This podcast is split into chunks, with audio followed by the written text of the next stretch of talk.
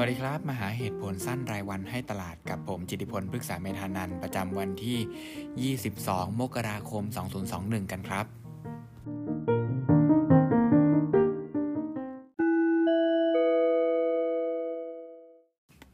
โดยตลาดหุ้นก็เริ่มพักฐานรอเรานะครับ หลังจากที่ปรับตัวขึ้นมา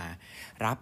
การเข้ารับตำแหน่งประธานาธิบดีสหรัฐของนายโจไบเดนเนี่ยถือว่าเป็นวันเดียวที่แรงที่สุดนับตั้งแต่ปี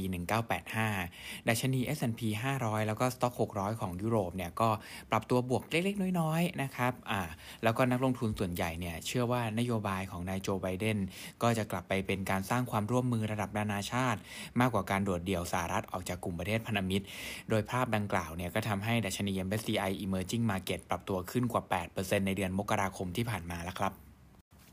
ส่วนภาพเศรษฐกิจก็ดูแข็งแกร่งขึ้นเล็กน้อยนะครับ เพราะว่าตัวเลขผู้ขอรับสวัสดิการการว่างงานใหม่ในสหรัฐ หรือว่า U.S. Initial Jobless Claim เนี่ยก็ย่อตัวกลับมาที่ระดับ 9 0 0 0 0 0ตำแหน่ง ขณะที่ผลสำรวจมุมมองเศรษฐกิจของเฟดสาขาฟิลาเดลเฟียเนี่ยก็ปรับขยับขึ้นมาที่ 26.5 จุดจากเดือนก่อนที่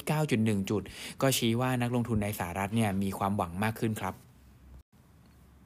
โดยภาพหลักการฟื้นตัวของเศรษฐกิจสหรัฐ แล้วก็เศรษฐกิจทั่วโลก รวมไปถึงนโยบายการต่างประเทศที่น่าจะมีการช่วยทั่วโลกมากกว่าเนี่ยก็ยังทำให้เงินดอลลาร์อ่อนค่าลงไป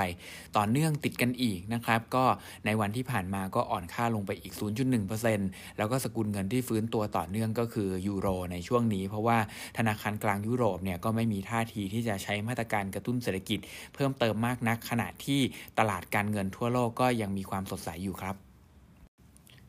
ขณะที่ฝั่งในประเทศก็จะเห็นนักลงทุนต่างชาติเนี่ยเริ่มกลับเข้าซื้อบอลแล้วก็หุ้นไทยแล้ว หลังจากที่เงินดอลลาร์อ่อนค่า แล้วก็เงินบาทค่อยๆ ทยอยแข็งค่ากลับลงมา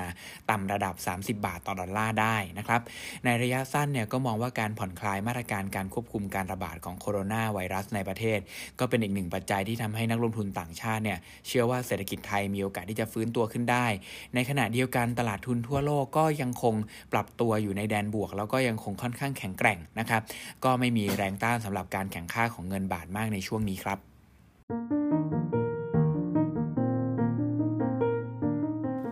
และนั่นก็คือเหตุผลสั้นๆ รายวันที่ตลาดใช้ซื้อขายกันสำหรับวันนี้ก็ขอให้ทุกคนโชคดี สวัสดีครับ